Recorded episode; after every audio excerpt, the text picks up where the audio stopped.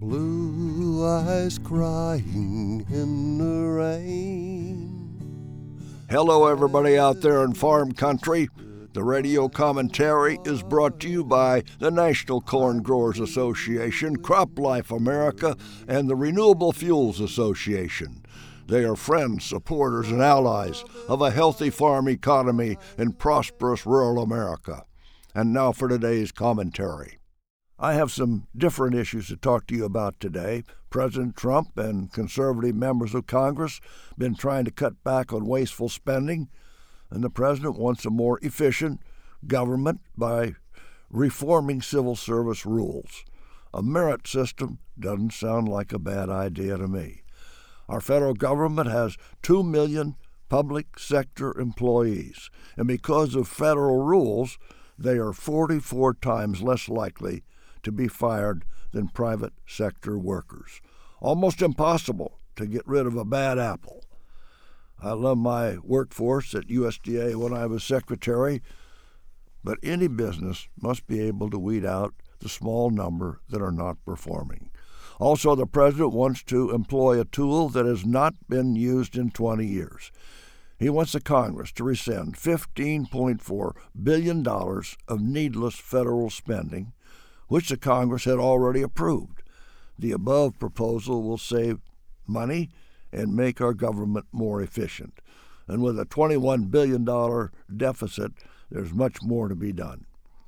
Did you take note that the NFL told their players that when the national anthem is played, stand and respect the flag or go back in the locker room? Those are the rules for the 2018 football season. I hear the critical voices. That is denying freedom of expression, freedom of speech. Well, don't forget that those players work for the NFL, and when they are working, they need to follow the rules. I was in the 101st Airborne Division Infantry. I went to West Point Military Academy. The Army would have kicked me out in a minute if I ever did anything that disrespectful. And anyone that does something that hurts the company that they work for, they will be disciplined or perhaps fired. And certainly Colin Kaepernick has every right to support a social cause on his own time. But once he refused to respect his country's national anthem by kneeling, when he should have been standing, he's out of a job. I don't care who you work for, you need to follow company rules. And now, something that maybe maybe you didn't even know.